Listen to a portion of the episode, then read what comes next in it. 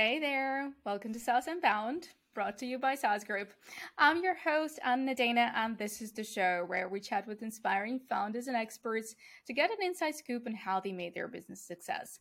And today with me is Rand Fishkin, book author, founder of Moz, co founder and CEO of SparkToro, an audience research tool that helps you discover people's sources of influence. And if you're even a little bit into content, and SEO space. You probably knew that already because Rand is difficult to miss. And it's super nice to have you here.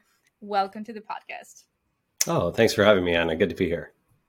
Well, it's, I mean, I couldn't get enough excitement uh, from my colleagues and friends who knew that you were coming to the podcast. I mean, uh, I got some scribbles, some, you know, questions from the audience. So Love it. Even though we're not live.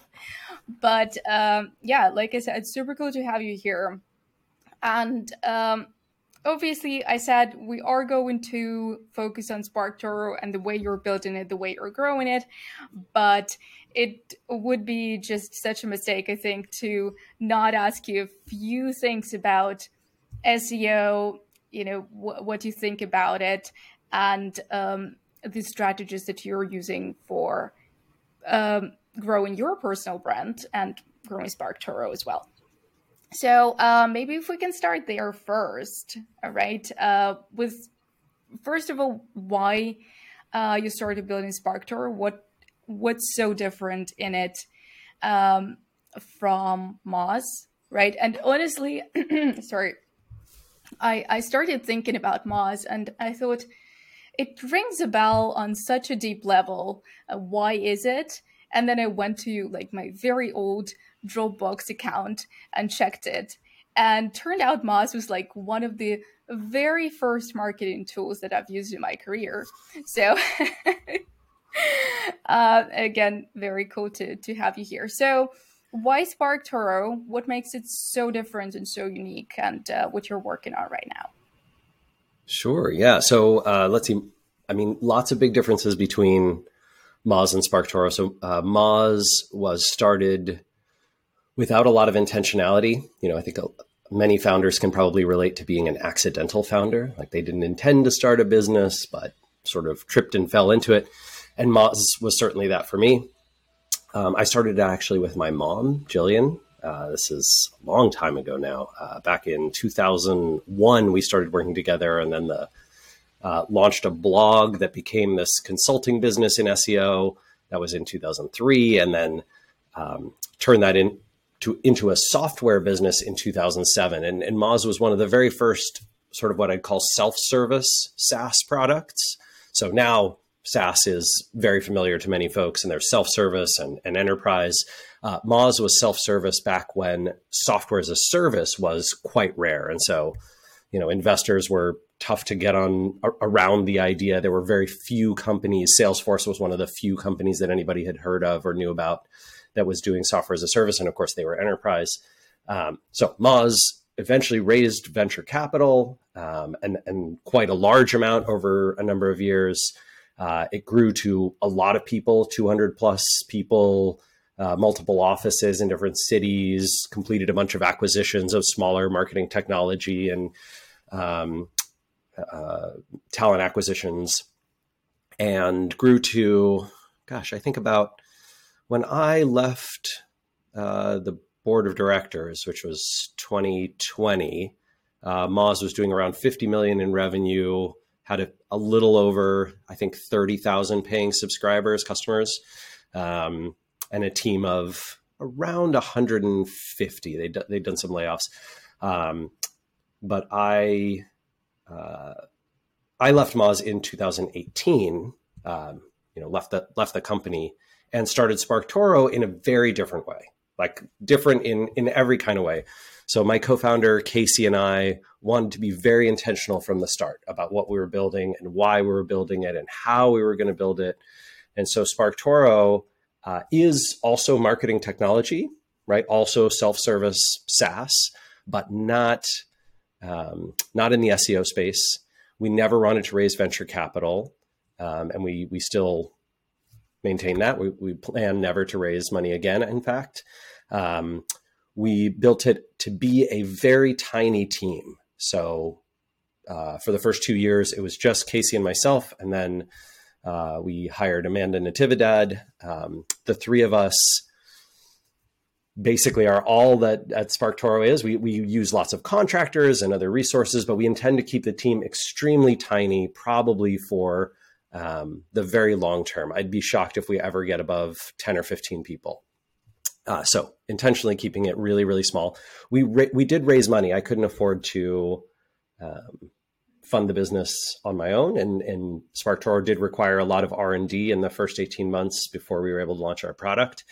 So uh, we raised money from private investors, a lot of people in the marketing world and and tech world uh, who believed in this sort of very unique model. And the idea behind it is that we we raised 1.3 million, and the um, as we make profits, we pay back our investors the 1.3, and then they own units of distribution in the LLC. And every year, we hope to pay them a dividend. So this year, we're actually planning on paying back our investors uh, their full investment, and then we get to uh, split the profits for hopefully decades to come. Um, very very different kind of model, uh, unusual to say the least, but um, right. but we hope interesting to a lot of folks who, for whom the the venture style, you know, invest in a thousand companies and ten of them do well, uh, doesn't work, right? For a lot of investors, they can't invest in a thousand companies, so right. that's our our plan. Uh, but you know, you've been, and I think to a lot of people to this day, uh, you are associated with SEO, right? And uh, hopefully not. I've been working for five years to try and stop that. uh, I mean, maybe just a little, but um, but still, it, it's such a tremendous shift, right? What you said, you started 2023, right? So it's 17 years, right? Um, it's a lot right? It's it's a lot to to make that shift uh, in in customers' minds. So, what are you doing? Well, basically, yeah. What are you doing to to make it happen? And uh, why did you close the door to SEO completely? Um, because I had a non compete.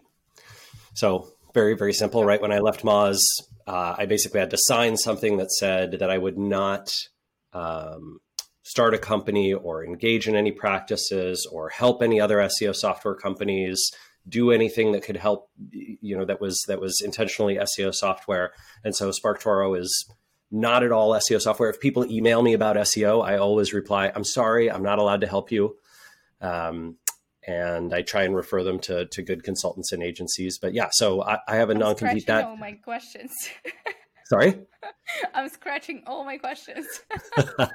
no, if you ask me about SEO, you know, I can I can give you my uh, opinions, but I I haven't been in the field for five years, and that field moves very fast, right? SEO is a very fast moving field, so I I expect, I mean, I hope that a lot of the things that I know are no longer the way things work, right? That essentially we we um, are living in a different kind of world now.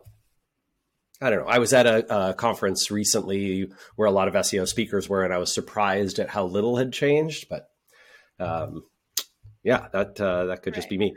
The um, yeah. So the reality with with SparkToro in terms of you know trying to move away from that brand is I I do a lot of podcasts and interviews. I do a lot of presentations and blog posts and writing, uh, video marketing. Right, you'll see a lot of little videos from me on Twitter and LinkedIn and uh, YouTube and Facebook.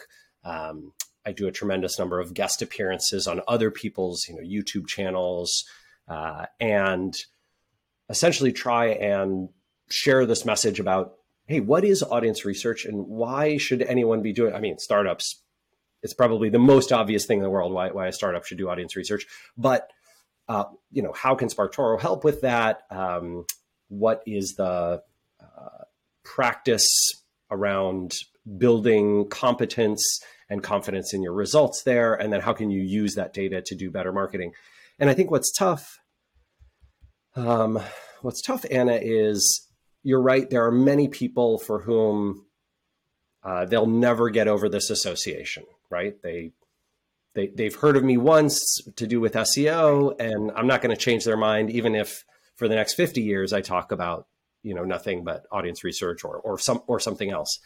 But my hope is that some people who are paying attention will sort of go, hey, actually, that sounds really interesting to me. And SEO is not the only channel I'm interested in, or it's not the best channel for us. Maybe I can find some opportunities to kind of do a little bit of what Rand's doing, which is essentially marketing through people's sources of influence in a field to reach them and be effective. Um, that's uh, that's my goal. Yeah. Right, but uh, I mean, uh, I love what you're doing. First of all, uh, I've seen it, like you said, a ton of your appearances. Uh, you you type Rand into into YouTube, and that's like the only Rand that you see.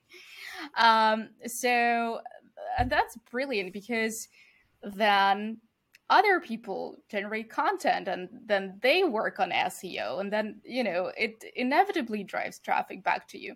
So um if not SEO and uh one question that I also wanted to ask is uh because on a lot of those podcasts you say that SEO is not for everyone. And uh not every business should should do that. So what businesses should still? Um, sure. Yeah. So let's see. If lots of your potential customers are unfamiliar with your space and they are, but they uh, have a rough set of a few mm, dozen to thousand keywords that they type into Google to learn more about the space. I'll, I'll give you an example. Like, um, if you are trying to find a plumber in your area, chance and you don't already have a relationship with a plumber, well, probably you're going to go to Google and you're going to search for, you know, plumbers near me or whatever, plumbers in Cincinnati, Ohio, plumbers in New York, plumbers in Seattle. And if you rank in those results, you're going to get some clicks, you're going to get some phone calls, you're going to get some email inquiries. It's probably a great use of SEO, right? I would I would recommend that to someone. Um, now, let's say that you are starting a new candy bar company. So you're competing with, you know, whatever, Mars bars and Snickers and M&Ms. what are you going to do with SEO? What, what, give me a keyword that you could possibly rank for that's going to help sell your candy bar. There's probably nothing. Uh, like to be totally honest, right? I can't think of a single keyword where it would help because nobody goes to Google and says, "Hey Google, what's a new candy bar on the market that I should buy?" Forget it. Like it just it just doesn't happen. So probably what you have to do is go find uh, sources of influence in maybe the food and beverage space or uh, partnerships with supermarkets uh, or convenience stores, or maybe you can um, do a partnership with a media brand that can help get you in front of people. Uh, maybe you need to do broad brand advertising. Uh, maybe it's all about placement and you're going to do a lot of events. Maybe you need to do outdoor advertising, right? The, the kinds of things that you might do to sell a new candy bar are just completely different, and SEO can't help you at all. And most businesses are somewhere in between these two, right? Somewhere in between, hey, everybody just goes to Google and looks for the keyword because they don't know what brands to search for and that you know they're not going direct and they don't have a prior association or in the in the plumber case or you know, there's no SEO at all. Nobody searches for anything to do with it in the candy bar example.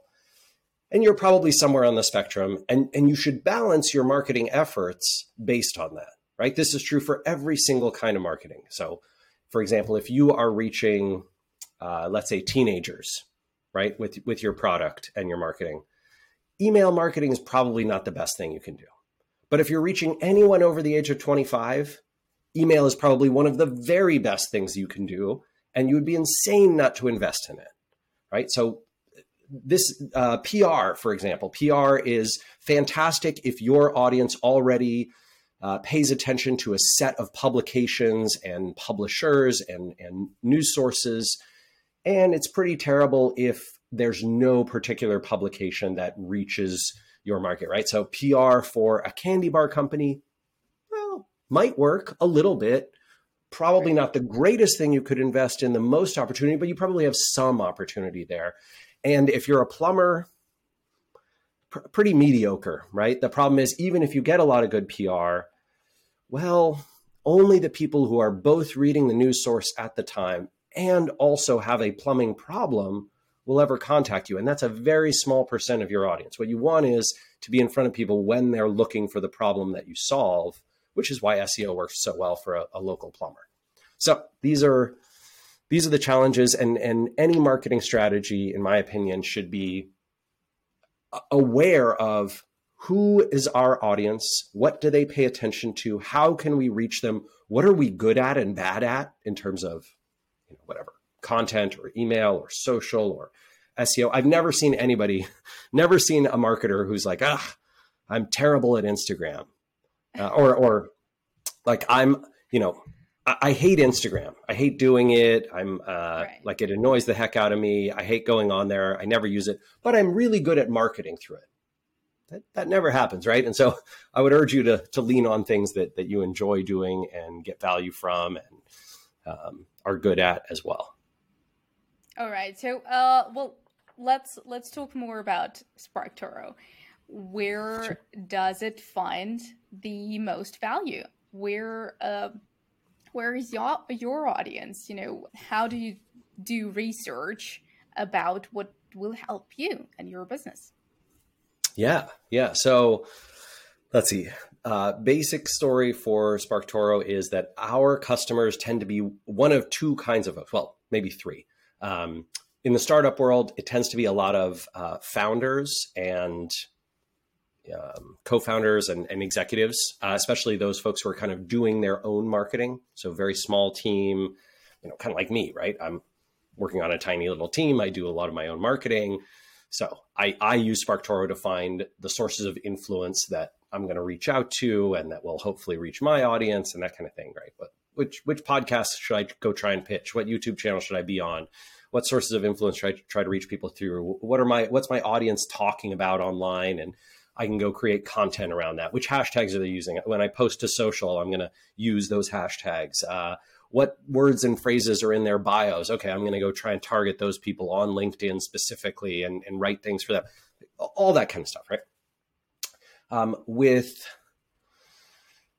you know, with SparkToro's audience, we tend to find that the the other two groups uh, that are very big for us are in-house marketers. So someone who's, for example, like uh, buying ads for their company, right? They're doing Reddit advertising or LinkedIn or YouTube or Google ads, Meta ads, right? Instagram, Facebook, all that kind of stuff. And they're they're essentially just using SparkToro to find data that those big networks have taken away. Um, so you know, years ago, before the Cambridge Analytica scandal, you go to Facebook and be like, hey, tell me about my audience, right? And they'd give you all these demographics and they'd tell you what else, what other pages they paid attention to, and they uh, give you lots of data about them. Awesome. Fantastic. Love that. It's gone. Like totally, totally, totally gone. And Google has done the same thing. YouTube's done the same thing. Like Reddit's done the same. Thing. Twitter used to have all this data in Twitter analytics. That's all gone. But SparkToro kind of gives it back, right? So you can search for, you know, my audience has whatever attrib- this attribute, or they describe themselves this way, or they follow this social account. Okay, now tell me about the people uh, and that that follow that social account or have that word in their bio or whatever, and all the all the data about them, demographic data, behavioral data. Great, now I can go do way better targeting in my advertising, um, or my content, or my social media marketing, or my PR efforts, or my co-marketing, or you know whatever I'm going to do basically anything that's not SEO. it'll, it'll, help you with that. Uh, and and then uh, the the other group, in fact, probably our biggest, most successful group of customers is agencies and consultants. And that's because agencies and consultants essentially use SparkToro like on every project to help every one of their customers do all of these things better. Um, and they they tend to find that the the data in there is just invaluable. They can apply it to lots of different projects. Um, it helps them win pitches in business and helps them, you know, have better results for their clients. Uh, so agencies and consultants get get a ton out of it, and I think because they're uh, the most sophisticated marketers generally, right? They have like the the most experience. They've seen a lot across a bunch of campaigns.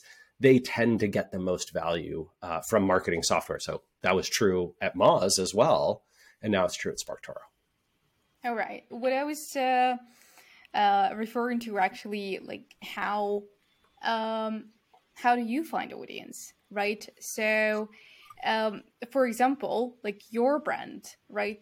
Huge. I mean, talk about personal branding for founders, then, you know, you're the perfect examples. But um, how, and well, correct me or I don't know, tell me to edit it out, but how much do you think of um, the overall success of SparkToro is the fact that you are so vocal and uh, you're known in the space. So people go, well, you know, everyone says build credibility, build trust, and then yeah. it's so much easier for people to buy from you. So, yeah.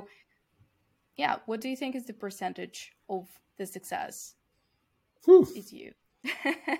it's a tough question. Is there? So my suspicion is it really, really helped us a lot in the first maybe three or four months right after launch. Um, and and building our like email list before we launched. So we, we launched in April 2020, which is a terrible, terrible time to launch a company because you know obviously the pandemic was just starting right. and nobody was thinking about new marketing technology. Um, but uh, we did manage to we, we had a big list of i think almost 20000 people who had basically signed up to get notified when we launched who had expressed interest in it building up that list you know over the sort of prior two years so casey had been working on the product and i'd been doing a lot of like market research and interviewing potential customers and that kind of stuff and then casey had been building the product and we'd been testing it beta testing it we finally launched and that uh, that list was absolutely uh, essential to us kicking off and doing well in our first few months. And I think that that's where you know my whatever personal brand probably helped a lot. Um, but since then, I, look, I think that there's no doubt about it, right? My personal brand helps um, make it easier for us to get whatever opportunities to uh, go on a podcast or to be on someone's YouTube channel or to get an interview or to um, be covered in the press or you know reached out to for a story, those kinds of things. But the the product, if the product isn't great, people are just going to cancel, right? The, I mean, no one's even going to sign up. We, we it, the product is completely free, right? So SparkToro is free. Anyone can go there, get 50 searches a month. And unless you see a bunch of value in upgrading from, oh, like this data looks really good. I need more of it. I want more of these features and functionality. No one's going to be like, well, I really like Rand, so I think I'm going to sign up. that's not that's not how uh, software no, works at all. Yeah. Absolutely no, hundred percent agree with you. That's what I'm asking about. Like the the, the, the first adopters, it, it's super difficult to to to reach the audience. You know, for yeah. people, right? Um, building a product is no longer uh, a problem. It's as cheap as it ever will be, and yeah. but the um, the customer acquisition cost it's just through the roof, right? So I guess that's why everyone's just so obsessed about building their own brand because it's like I don't know, uh, buying a makeup course on Instagram from you know a girl that that's been posting make makeups for 10 years that's what right sorry yeah. that's a horrible example but no no it's a good it's a really good one right especially if that person has built up um, you know doing it for a long time has some value but being trusted and liked by that audience and followed by that audience already is, is a great match. And I think this points to something that folks have been calling for the last few years founder market fit which I, I, I actually really like that term. I don't I usually hate VC terminology, but this one makes a lot of sense to me, right? Where it's oh, this founder is sort of known and trusted in this space, has a lot of experience there, knows a lot of the players there. I don't know, gets invited to the conferences and events in that space, um, has a lot of the right connections, all, all those kinds of things.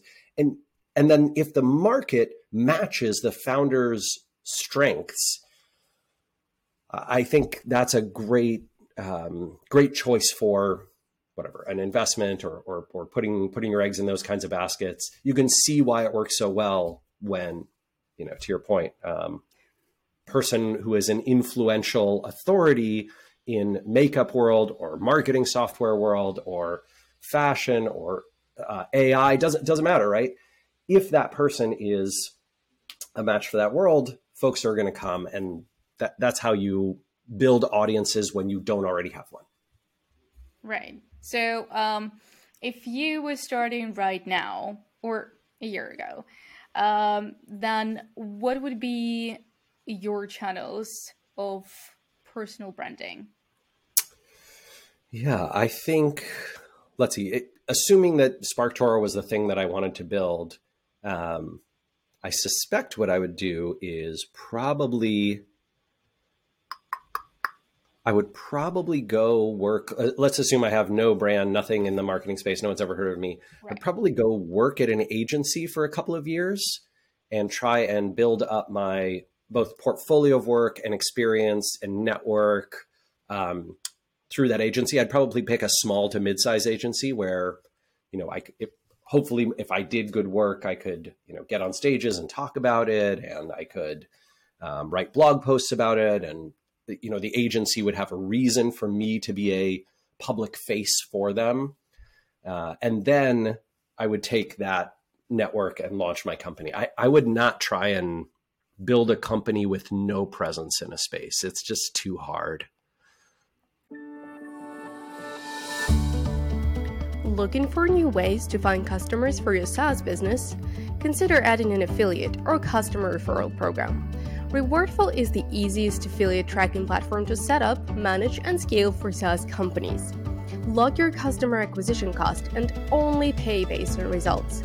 Integrate Rewardful with your Stripe or Paddle account and set up your affiliate campaigns in minutes.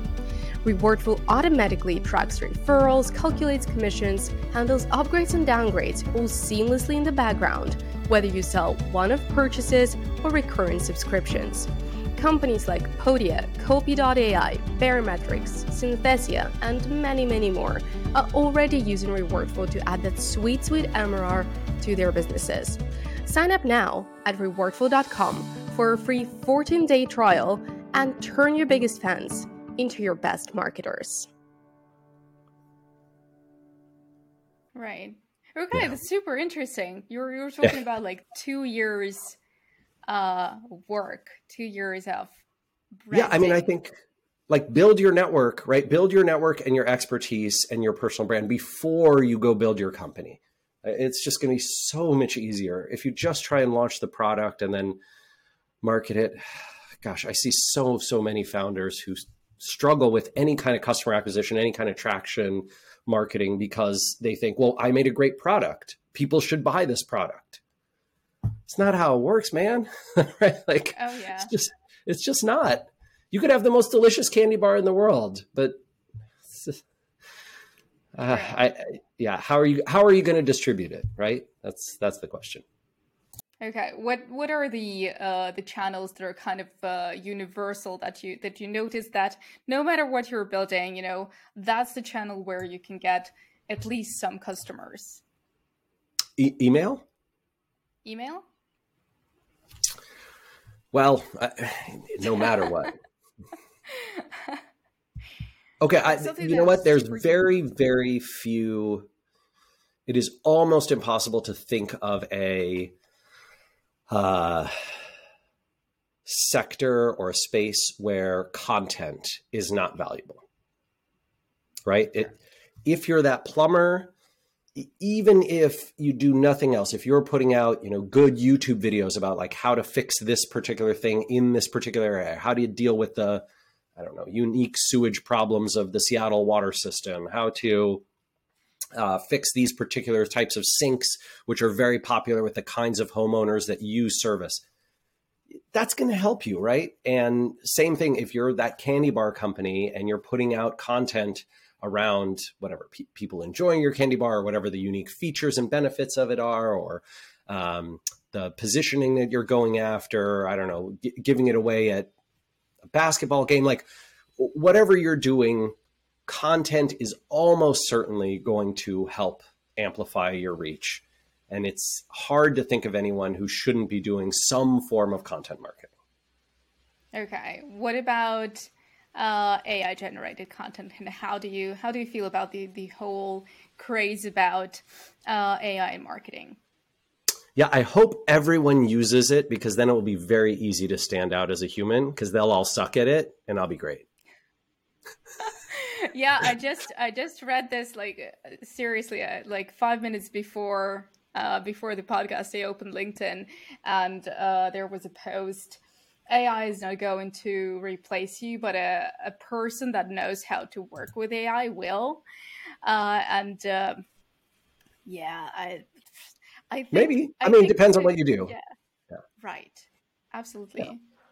Maybe depends on what you do. No, so let's see. Here's how I feel about AI content generation. I think it is. Um, I have used it a little bit for um, what I'd call like brainstorming or getting out of a creative rut or thinking of a few ideas that I might not have thought of already.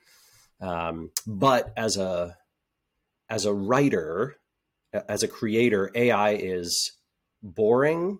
It is old. It has no emotion, um, and it uh, hallucinates facts. Right. So it, it, it comes up with things and pre- presents them very confidently as being true when they are not. And if you present those same things as being true without verifying them and citing your sources, you're going to be in a lot of trouble.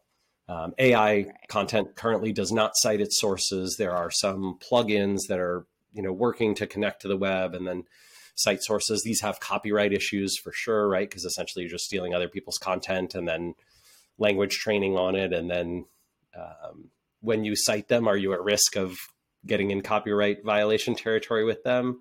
So um, I think you know Italy recently banned Chat GPT. I think for probably for the wrong reasons, but it's not hard for me to imagine um, a lot of governments and whatever. Back.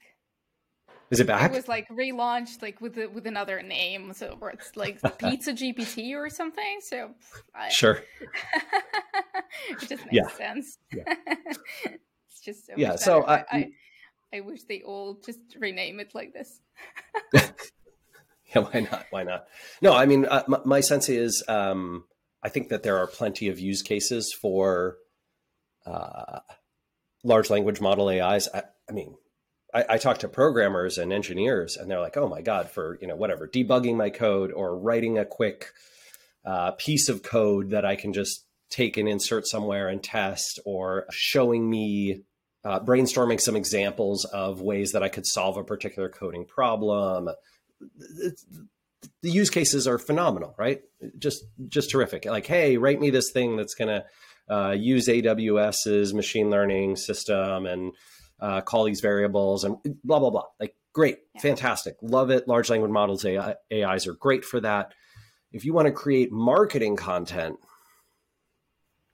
ooh, I, I don't know. I mean, I think you can use it behind the scenes to sort of brainstorm some ideas if you want to, uh, hey, Chat GPT, uh, here are three social media posts about this topic. Can you brainstorm some um, brainstorm some ideas for me about like things I could write about that would be relevant to these people?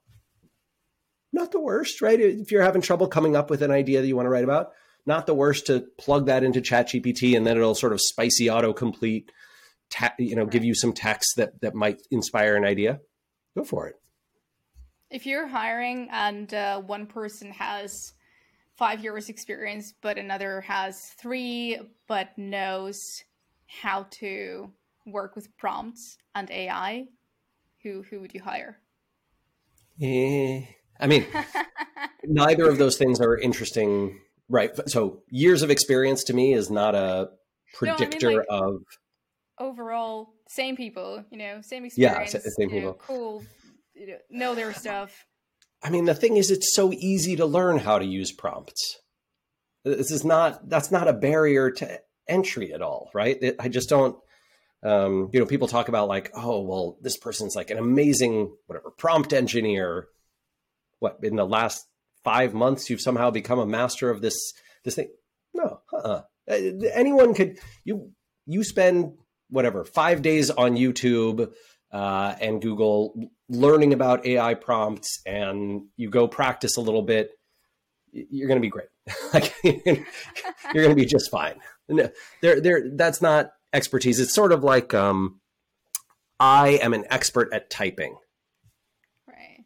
Wonderful, right? Like, great. You know what? A few weeks course, and most people can get really good at typing. This is not a unique skill. Okay, interesting. All right. Um, so yeah, back to SparkToro. Uh, I think I haven't asked uh, too much of what uh, I actually set out to to do. Um, so one thing is you're you're not just small; you're a teeny tiny team. um, so why did you decide that? You know, and if it's enough, I've interviewed enough founders with the small teams that are doing millions and millions in revenue. They're making a huge difference, and that's great, amazing. Um, what's your reason behind it? Like, why not have more? Yeah, um, the the two big things for me are one, I don't. Uh, I don't necessarily believe that more people would help make SparkToro much better. So that's the that's certainly you know first and foremost. And then the second one is that I personally don't enjoy or get um, energy from management. I don't like managing people. I don't uh, enjoy doing you know sort of hands-on whatever one-on-ones and coaching and you know building a team interviewing people uh, doing performance reviews building out that structure all that stuff drains energy for me. I hate it. I don't like it at all. I'd much rather work with a tiny team of people that I like and trust, and we all just kind of we we just get along. There's not structure. There's not process. You know, Amanda did some work yesterday on a new email onboarding sequence, and she sent it to Casey and I, and we review it, and great. Like there's no there's no deadline. There's no like, hey, where's that project you promised last month? You didn't do it who wants to deal with that? I hate I hate being told to do stuff like that and I hate enforcing you know someone else doing it. Let other people build teams and companies um, you know based on process and management and big teams and all that. I to your point, right? I'd, I'd like to be a company that uh, makes a big difference, solves a really painful problem, helps a lot of marketers do better, and does it with a very tiny team of people um, that that I love and want to be around all the time. That's that's that's what I want. Okay, sounds great. I mean, uh, as, as far as you're happy, right? That's that's yeah, what yeah, matters. Well, it's your company. I am so confused, Anna. So consistently confused by entrepreneurs who feel the need to build billion dollar companies and make hundreds of millions of dollars and you know become not just personally wealthy but they really want to return hundreds of millions of dollars to their already super wealthy investors like that seems to be the the huge driving force behind them i don't think it brings them joy i i think this is not you know i don't mean to cast aspersions and I, i'm not trying to like be insulting but I think I'm much, much happier than Elon Musk. Like, I think I have a way better life than he does. Like, I, I, I don't, I don't think that's a great life. And it's, it's strange to me that we've been, I don't know, conned into chasing it by sort of a, a an elite class of people who need entrepreneurs to make you know billions of dollars or, or die trying right? Fail, have their companies fail while they're trying to do it which which most do um, in order to make them even richer. Boo sounds like crap why are you falling for that like don't i don't know you do what you want right like yeah. if, if you love doing that great fantastic but honestly i i think it's a um, it's a weird cult i hope it goes away Right. I think I think it is. I mean, at least people, you know, people start talking about like smaller wins, smaller targets. Uh, and that's that, that's really interesting. It's, it's an interesting shift. But to to get back to like people who want to be billionaires, I mean, it's vanity, and then you're in this kind of wheel, and it just keeps turning. And it, it, I think it's very difficult to just jump off at some point. So you just kind yeah. of roll with it. Um, but yeah, uh, we wish them happiness. Um, okay, so um, yeah, something you mentioned uh, about Amanda, right? It's Amanda. Uh, doing the email and something around the email. And before that, you also said the email is essential for uh, for any kind of business. Um, and I stumbled upon tweet just a few days ago um, that said, you know, email was one of the most challenging features because so many people misuse it and want to, yeah, want to do all kinds of freaky stuff um, with email. So, uh, was it also your most challenging feature, or if not, then what was, and how did you deal with it? Yeah, yeah. When you say feature, do you mean feature inside the product, or do you mean yeah. um, in terms of building an email marketing structure? Let's try both. Okay. Um, so, it, email as a feature inside of SparkToro, where essentially right. we, um, you know, we have a feature where it shows you contact info. We actually outsource that, um, so we just use a um, a third party, use their API get email data. So it's very easy for us to build. Um, and I, I do recommend that for all sorts of things. I think anytime you can leverage someone who has expertise and who's um, built something phenomenal in a space and you can just use their API, oh my God, just save yourself the time, you know, do what the, use the specialist, right? They're, they're going to do great. We, we use hunter.io, um, which does a great job of, of collecting emails associated with domains and social accounts and all that kind of stuff. Uh, so we don't have to worry about it in terms of uh, building an email marketing practice inside of SparkToro, yes, we've had, I mean, uh, I would say Casey and Amanda probably spend, you know, 30 to 50% of their time and energy in, in marketing stuff on email because it's just so important to us. The onboarding flows, the segmentation, the questions that you ask people, the way that you respond to them uh, the email marketing that goes out for our, you know, uh, monthly webinars, the office hours, uh, the emails that go out when you sign up for an account, when you become a paid customer, when you cancel your account, and whatever, right? All these different things like that is a huge part of uh, the workload, and also you can't ignore it because if you do it well, and you get it right and it's uh, functional and has high deliverability. We, we just did a project, I think last week, Amanda did a project where she essentially removed 25,000 or so people from our email list, just took them off because they hadn't opened an email from us in the last 90 days. And so she was like, we're, we're just going to clean this list. And deliverability went way up, open rates went way up, click through rate went way up, right? Because now the the email providers are seeing like oh lots more people are clicking on sparktoro and engaging with them so we're going to deliver it to more primary inboxes instead of spam or um, promotions tab or whatever you know it's these hygienic things and this um, expertise that you build around email as a channel. It's big. And it, i think i think it's frankly like i said it, uh, unless you're serving a teenager or younger audience email is probably going to be your number one or number two marketing investment.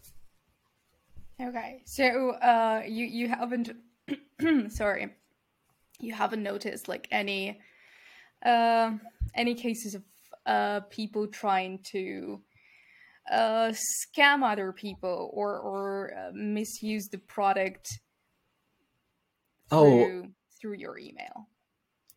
No, uh, thankfully we don't we don't integrate deeply enough with someone's email. You know, like a whatever. We're not a CRM. Uh, we don't have direct email access. So yeah, we don't have to worry about like scams, spam, phishing, those sorts of things. People pretending to be us. Um, I think we're still small enough to stay off the radar in that way too. But yeah, the the product is very research centric, and so there's not a lot of um, risk around those types of things, luckily. Okay. All right. Uh, well, I just have a, a couple more questions. Um, what's so far the biggest win and the biggest failure for for SparkToro, or or maybe you as as a founder or, or CEO, like in your this journey? Gosh, good question. Um, let's see. I think the mm, biggest win for us probably is Um, I think getting to profitability very early in our existence, we, we basically were profitable about six or seven months after launch. And um, being able to stay there and, and, increase our profitability as we grow um, and find a find a space where there's clearly a lot of customer demand and people need this product uh, especially in a space that kind of didn't exist before, like the, the kind of audience research that you can do with SparkToro. You can't, there's not really a substitute for it. Uh, you can do it manually, right? And some people do, but other than that, um, just very, very difficult to do. And so finding a, finding a space that was blue ocean and then building something in it and being able to build a, a company, we're still, you know, quite tiny, but that that is a huge success, um, and I think a really big win. I I was very scared, Anna. I really was. I was so scared after Moz that maybe I was a one hit wonder, right? That like I didn't have another company in me, or I, you know, Moz was my only idea, and would I be able to come up with something that um, people would like, right? That people would would find enough value in to spend significant sums of money on, and it, it's exciting to see SparkToro do that. Yeah, that's a huge win. Um, in terms of the biggest failure, or maybe a challenge, uh, not a failure. Yeah, a challenge. Um, I think I am. I am quite surprised by how many people try SparkToro and then and and you know I can they, they sort of answer some questions about who they are it's clear that the product would help them accomplish a task that they have, but we haven't been able to show them um, the value that it provides. And that is true for an overwhelming majority. I think probably, you know, 98% of people who run a search in SparkToro right now, they see the data and then they are like, okay, I don't know what I would do with this. And they leave and they never come back. And that is super sad, right? It kind of breaks my heart. And it's obviously our fault. Like it's not it's not on them to solve it. Maybe the pr- problem isn't painful enough for them, in which case fine, like great, you know, just use it, go away, whatever. But I suspect for a lot of them, probably 10 times as many people right now as as come back and use it, even just the free version I'm talking about. I think for 10 times as many people as use the free version regularly, there are this huge group who would get a tremendous amount of value out of it if they if we did a better job of connecting here's the problem that it solves and how it solves it for you. And this is why it's so useful and valuable and you can solve that problem in 30 seconds 90 seconds. Like you don't have to spend a bunch of time. I'm i'm shocked right like so i'll i you know i'll talk to somebody like yourself for example and and i'll be like oh have you you know have you ever used uh, sparktoro to find your podcast guests? And they're like no why would i do that? And i have this like oh my god see this is my prop this is my fault. Like i'm an idiot because i have not been able to explain to podcasters that if you are wanting to reach a specific audience let's say you want to reach saas founders right? Like you should go to sparktoro and search for my audience uses these words in their bio SaaS founders or SaaS founder or whatever, SaaS co founder, SaaS CEO, blah, blah, blah. And then you can see exactly the people and publications they pay attention to. If you go to the social tab, you'll be like, oh, look, Rand Fishkin is like 20th on this list, but there's 600 people on here. I should invite these people that look at this. You know, this person is followed by 17% of all SaaS founders. Why haven't I invited them on the podcast? That's insane. And if I click this button, if I click this button, I get their email address. Like it, just it's just the most obvious use case in the world. But you know, like if I don't know if you have tried Spark SparkToro, but probably even if you've tried it, you have you haven't been like, oh yeah, I should use it for that. Right. So. Right. I haven't yet because I haven't had. Uh touch wood. Uh, I haven't had a shortage of guests yet, so they, they, they just kind of keep coming, and um, I on like I do. This is my third podcast today. So. Oh my god! Oh Anna, that's too many. How do you keep your energy up? Um, I don't. It's it's 10 p.m. Uh, no, that's terrible. You gotta like you gotta limit it to like two guests a day Right, but then you know, life happens. So my kid I got know. sick. oh yeah, So me I, too. yeah. I had a I had to have a podcast yesterday, but then it was like, okay, maybe it's just like a mild fever for just one evening. So I moved it to today, and today I had Yeah. two more. So- and I was like, no, moving it again would be just such a uh, bad idea. So I have three. Oh, I have It's so much empathy for you. I'm so sorry. I'm an extrovert. I you know, Okay. I energize off people. Oh well, that's good. Okay, that's helpful. Yeah. Yeah. So, well, I hope. know, I hope. um, Are your conversations? Do you feel like they're um, like you do get that energy out of it? Because I know sometimes guests come on and it's like, oh my god, it's like pulling teeth with this person. I honestly had maybe I can't remember one for sure, but maybe two. Two of the guests when I was like, okay, I have to I have to use all my mental energy. But otherwise, you know, I'm that person that wakes up and energizes just once uh, I see the first person I can talk to.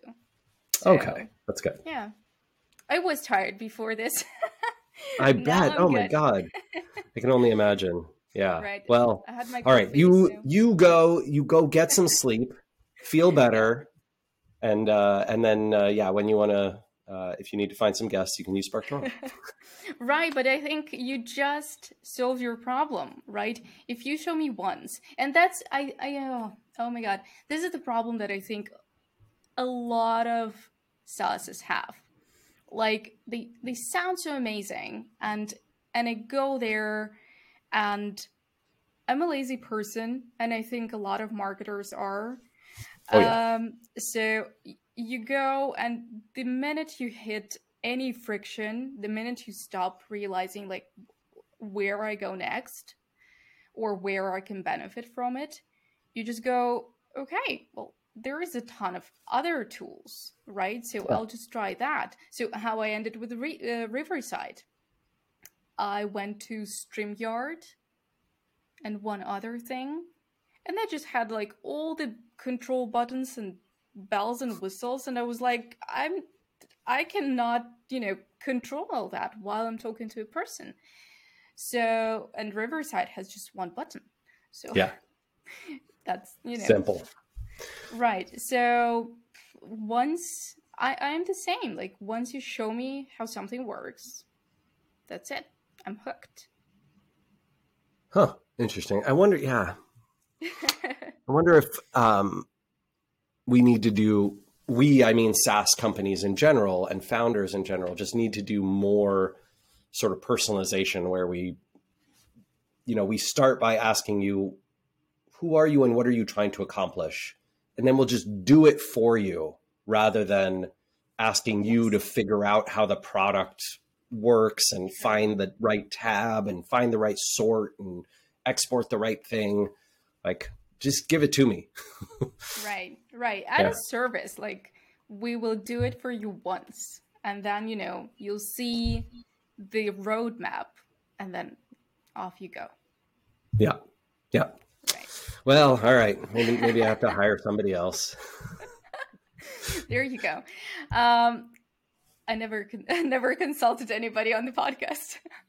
I hey, I you're clearly great at it. So I, I think we uh we need to we need to add product consultant to your CV. That's what I'm. You know, that's going to be my uh, tagline on LinkedIn. Rand Fishkin said, "I'm good." there you go. Happy to endorse. Cool. All right. I just have one more question though. Um, you said AI marketing not so good. Uh, so what's then what's the trend for marketing? What's the next big thing? Where should marketers and growth marketers look into? Well, uh, so every every answer to every marketing question is always it depends. So, for example, if you're, I think the big trend, if you are a marketer who currently relies on um, third party cookies to serve ads, you know, in retargeting like that's going away next year. Google Chrome is pulling it. Apple's already pulled it. Firefox has pulled it. The, the technology is dead. And that means that you're going to have to get used to the new sort of, you know, whatever privacy sandbox FLoC FLEDGE thing that Google's doing.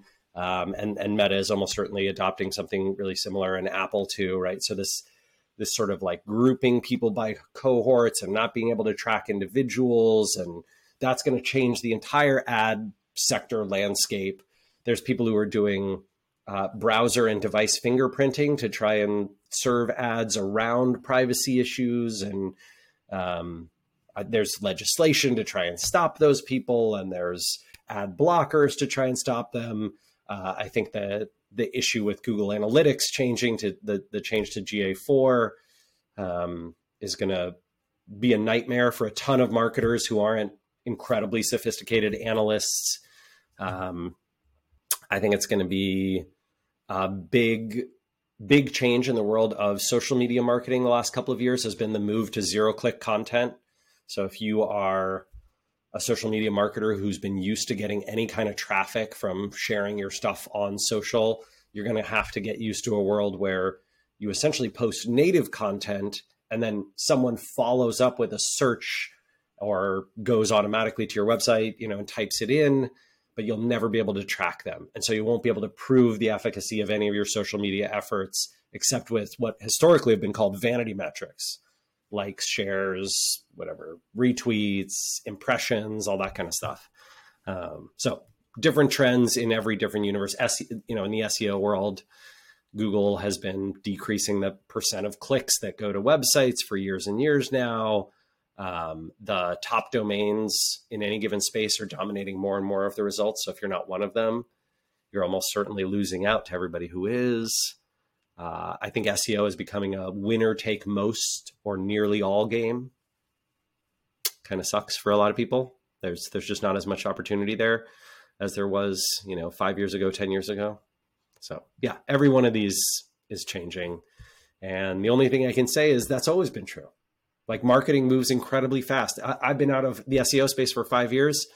I don't even recognize it. Like it's, you know, you have to consult with somebody who's been paying attention because um, yeah, that's just how fast it moves.